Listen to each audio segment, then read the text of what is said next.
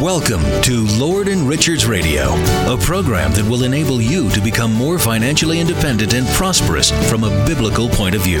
Tune in each week to learn how to prosper through good markets and bad. Now, here's our host, Colin Richards, Denver's biblical investment advisor.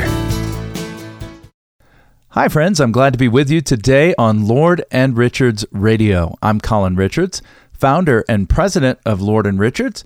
We're a team of advisors who are dedicated to helping people just like you retire financially independent. And we're doing that every single day. On this show, we're discussing investing and planning from the perspective of key biblical principles, a little bit different way of looking at money. We also talk about how to use methods and strategies that will enable you to prosper through both up and down markets. And that's so important in today's volatile world. I'd love to chat with you. My team and I would love to help you, talk to you about your specific questions regarding retirement and saving and investing from a biblical point of view. Just pick up the phone and give us a call at 720 372 0400. That's 720 372 0400. I'd love to chat. Or visit us on the web at lordandrichards.com. Well, today we're going to be talking about a subject that has become a real hot button over the last uh, months and really since the election.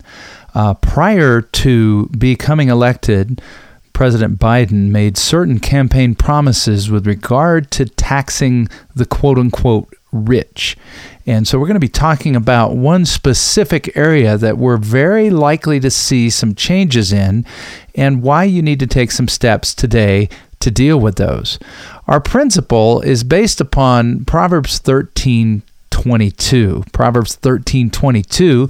A good man leaves an inheritance to his children's children, and the wealth of the sinner is laid up for the just focusing on that second half, that just tells you folks, hey, don't be the sinner. Don't be the wicked man who gives his wealth to the just or righteous man. But I really want to look at that first part for our subject today because it deals with what we might call estate planning, that which we plan for after death. Here it is again, Proverbs 13:22. A good man leaves an inheritance to his children's children.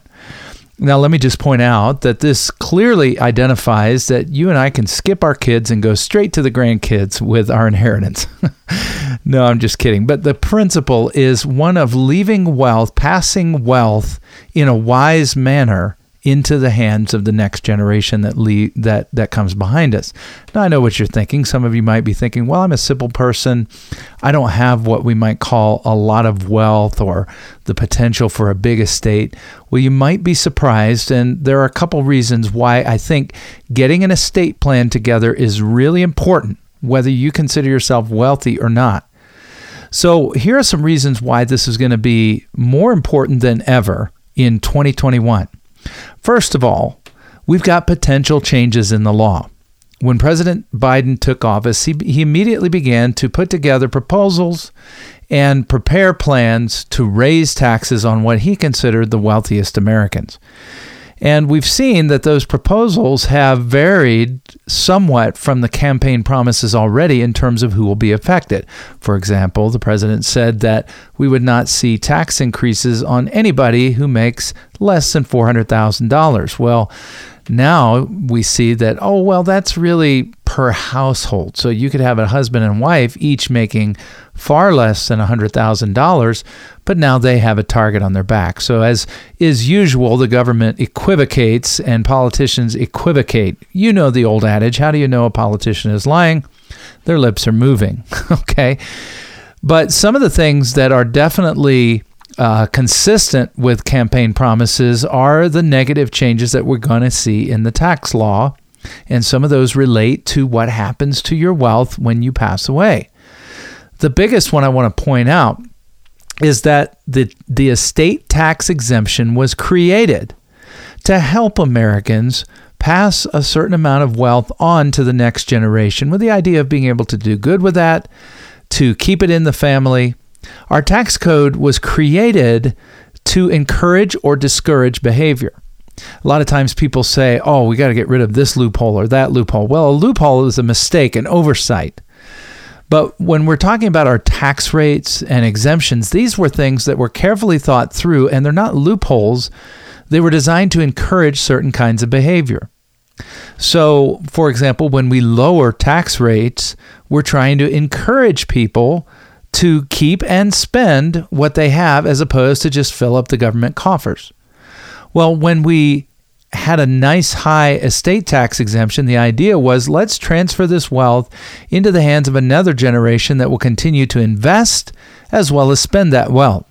So that's the idea a prosperous economy based upon investment and spending. But now the exemption is going to drop from 11.7 million in 2021 if this new proposal goes through and is passed to just three and a half million. Now, what does that mean for you? Well, in our system here in America, if you have assets in excess of that three and a half million, you are now subject, or your estate, what you leave behind, is subject to estate tax and just focusing on the federal level because states have different taxes. But if we focus on the estate tax, right now it's already an onerous 40%. 40% estate tax. So the proposal also includes the idea of increasing that to 45%. And then anything you pass on in excess of $3.5 million will be taxed at 45%. So let's say you actually have oh, we'll say five and a half million when you pass away, that extra two million will cost you oh about 900,000 in taxes. You say, "Holy moly, yeah, that's a big deal." And even if this isn't passed, the current estate tax exemption will revert back automatically to 5.49 million in 2026. Now, of course, couples can combine this but you might be saying, well, that's still way more money than I will ever need to worry about. Well, for those who have two commas in your portfolio, this is going to be a big issue because let's say you have a million today. Well, at a modest rate of return of 7.2%, you'll double that in two years and double it again, or pardon me, in 10 years and double it again in 20. And over the length of a typical retirement, or from age 60 to about 90, you'll see that double again. So a million goes to two, goes to four, goes to eight million. And as you can see, uh oh, that's an extra four and a half million dollars. We'll be paying almost uh, well over two million dollars in taxes. That's pretty onerous. So even somebody who is well within that 3.5 million is going to see potential for huge increases in taxes on their estate.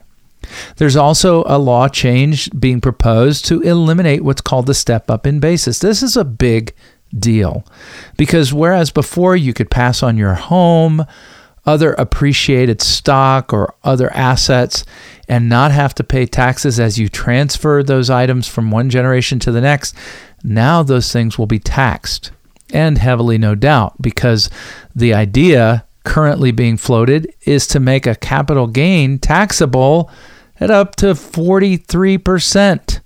Wow. You say, where, are these ideas coming from? Well, the idea is that you're supposed to pay your fair share.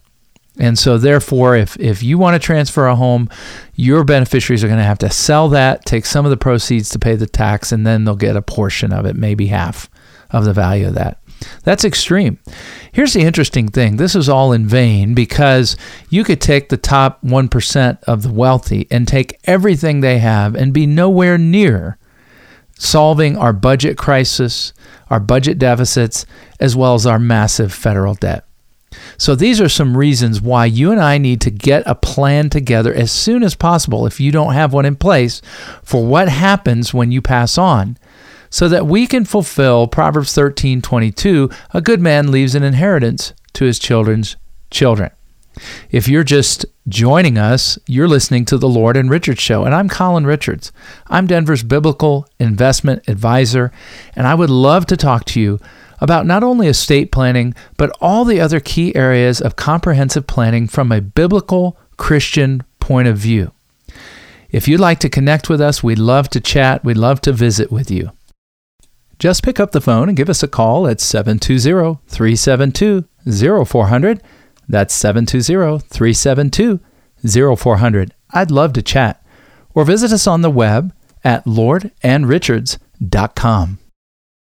So, we've been talking about reasons why we should get together a plan for what happens to our assets when we pass away. We haven't even talked about the need of taking care of those that we love. That goes almost without saying. But a lot of times, folks will tell me, Well, Colin, I've got a will. Um, here's some questions for you. First of all, is your will up to date? Because often a will doesn't reflect the current reality, what you're doing right now in terms of your family and your wealth. Other times, folks will have a will that's from another state. So it may or may not be the right kind of document here in the state of Colorado. But here are a few weaknesses of wills. If you're thinking a will by itself will cover this need, remember that it doesn't guarantee who receives your property. Oh, I could tell you t- story after story of people whose wills were challenged right? Beneficiaries that were upset about how things were laid out, or people that were left out altogether. And when a will is contested, guess who wins? Well, the attorneys do, because when you have a will, your state is going to go through a process to verify that will called probate. And those costs can run up to, to very typically up to $5,000 or more. And of course, that or more really kicks in when people contest that will. So it's not really a guarantee of who will receive your property. It's some guidance, it's some direction. And it's certainly de- better than passing away what we call intestate, which means no will. At that point, the state, according to prescribed rules, will divide up your asset as they see fit. And that, of course, is a catastrophic exclusion to not have a will. And of course, most people who don't have wills also don't have durable powers of attorney for health, for finance. Oh my goodness, your your relatives, your closest family need to have the power to step in and make sure you get the care that you need if you're sick or to make sure that your finances don't collapse during a period when you're incapacitated. Another thing about wills is that they become a matter of public record. I don't know about you, but I just prefer that my financial matters be kept private. But you can go and look up the names of famous people and look at their estates and see what happens. Another weakness of the will is that there's a limited ability to control the assets when you pass on. You say, well, they won't be mine. Well, how would you feel, though, if those assets are wasted? You know, what if you're in a situation where you want the assets to pass directly to your kids or your grandkids, but not necessarily to your spouse? Maybe there were some specific things you wanted to do. Or maybe you have a blended family and you want to keep assets on one side versus the other. We have stories we can tell you, such as a client who set up a trust so that her grandkids must be full time students or employed in order to get funds. This is great thinking and great planning. It's the kind of stewardship principle that we as believers operate on every day. Why would we not exercise that same level of stewardship when we pass on? And of course, a will is completely bypassed by assets that have a beneficiary. So if you have an IRA, it's not going to be covered by the will. If you have life insurance, if you have a joint account with right of survivorship or a transfer on death, all of these are going to go around the will. And here's the problem when you start multiplying these accounts, it is incredibly difficult and, dare I say, rare to find a situation where a person who has this variety of accounts outside of the will is going to see those kept up to date. It really involves an incredible amount of busy work and paperwork. So, what are the solutions? What kind of action can you take now to get the ball rolling to make sure you prepare in advance to make sure that your hard earned savings, what you've built over your lifetime, isn't wasted, but rather it's carefully planned and put into the hands of those who will do good with it? Well, first of all, you need to have a written estate a plan, a written estate plan. This means we've got to get documents in place, which of course includes a will. You need to have a durable health care power of attorney. You need to have financial power of attorney, all these kinds of documents. You need to, to figure out how you're going to treat your family. Are you going to distribute to the kids equally, or was there one that was more present for you in a time of need in your life, maybe towards the end of life? Or one that you're planning on having to do more work, such as being the executor of the state? Do you have key charities religious organizations, churches, mission organizations, other nonprofits that you'd like to include, but you're not sure how? And is it important to you to reduce or eliminate the taxes that are going to be paid out of that estate? I don't know about you, but when I pass away, I'd rather build a wing on a hospital than put a wing on a fighter jet, if you know what I mean. Now, I grew up in the military. I'm patriotic to the core, and I believe in the United States of America, and I believe in paying taxes. However, I believe that the law was created to help intelligent people bypass unnecessary and overpayment of taxes. So, have you thought through what's going to happen to your money when you pass away. What do you want to have happen? And so there are some very clear things that you can do, and there are some clear ways that you can set up and plan for the future to avoid wasting money at the end of life and being able to be able to give a good account as a good steward of what God has put into your hands. If you're just joining us, this is Colin Richards. I'm Denver's biblical investment advisor. I'm the founder and president of Lord and Richards, and we help folks just like you every single day to achieve what we call financial independence. That means being able to do what you love with the people that you love for the reasons that you love, and ultimately for the glory of God. It would be my delight to help you. We want to help you prosper through good times and bad, and we want to help you make sure that you're a good steward of what God has put into your hands. Just pick up the phone and give us a call at 720 372 0400. That's 720 372 0400. I'd love to chat. Or visit us on the web at lordandrichards.com. So, what kinds of concrete steps can you take in order to avoid the weaknesses of a will and the additional costs of probate, to avoid wasting money, to make sure that the dollars that you leave behind are left in good hands, safe hands that will do the kind of work with those assets that you want to see happen. Well, I think one of the best things that you can do is utilize a tool called a trust. Now, many of us have different conceptions of a trust, but here's what a trust really does. First of all, it's private. That's so so reassuring. I don't want my family's finances aired to the public upon my death and I don't think you would either. It also makes sure that assets are transferred quickly and efficiently. It's a real gift to the person who is left to handle your estate, the executor of the will. Um, so, whoever it is, if you have a trust as opposed to merely a will, and you'll always have a will, typically a document we call a pour over will, but when you leave those assets behind and it's all been handled and the trust has been kept up to date, you have a single simplifying document that avoids the messes that can come with out of date life insurance policies, out of date beneficiaries on IRAs, joint accounts, and other types of accounts. So it's incredibly um, helpful to those that you leave behind. It's really a gift to them. And just bypassing the probate pro- cost alone will more than pay for the cost of a typical trust. Now, a revocable trust is the simplest and it does most of the planning that you need. Something that's real important is to make sure your home gets put in a trust as opposed to going through the will and probate process. Some of you may be able to benefit from what's called an irrevocable trust. And by the way, there are lots of specialized names given to trusts that have added clauses. For example, you might have a special needs child, in which case we call it a special needs trust because it's added provisions that help care for that dear one that you might leave behind and yet they still need care. Um, when we add an irrevocable trust to the mix, what we're really doing, generally at the core, is trying to get assets out of your estate to keep you from paying that onerous estate tax. So, for all intensive ter- intents and purposes, you have now moved that money out of your own control and put it into a trust. And it's like a totally separate individual in the eyes of the law.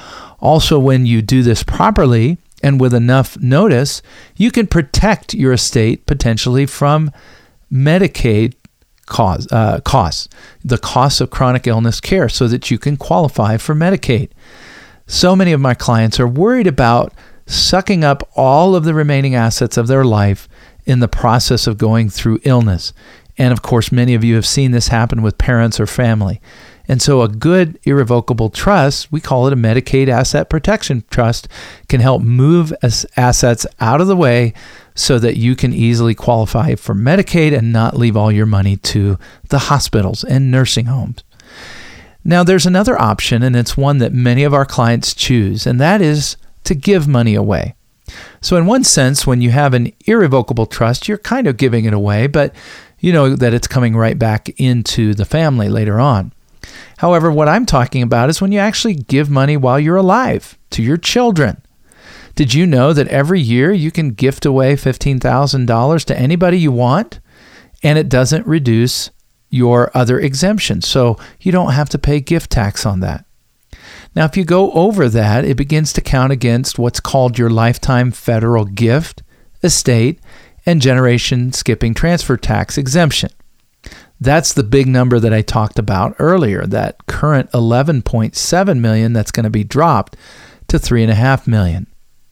So if you give over and above that number, you're going to owe anywhere from 18% to up to 40% when you transfer gifts to others of up to a million dollars. So 18% on the low end, some thousand dollars, and 40% on the high end, a million dollars and up.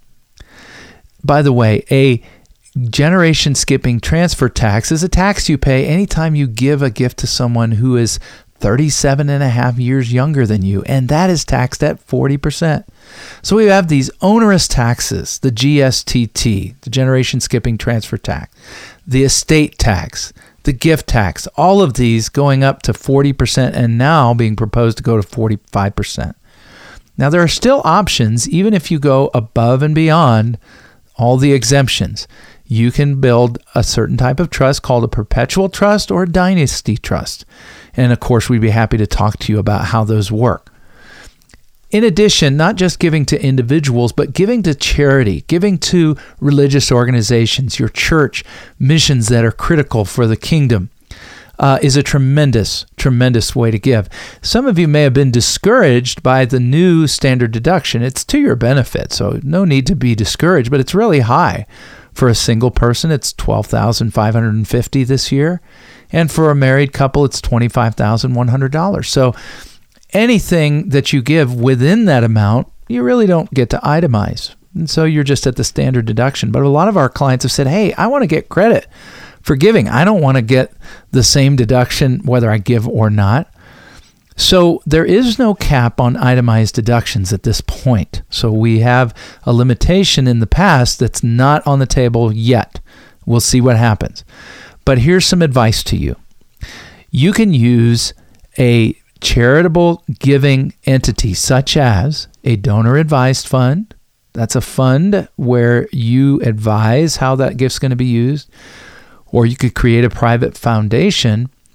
Either of these types of entities will allow you to gift money away all in one year that can be distributed over time. So maybe you don't want to dump $100,000 into your church's lap in one swell foop, but instead, what you do is you put that 100,000 into a donor advised fund or a private foundation and then you distribute it distribute it what I like to say gradually over time. Okay? So you can take your tithe.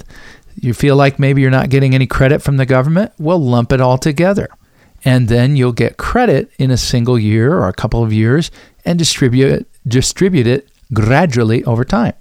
So, a donor advised fund or a private foundation is a great way to get tax credit for gifts that you might not otherwise have gotten credit for.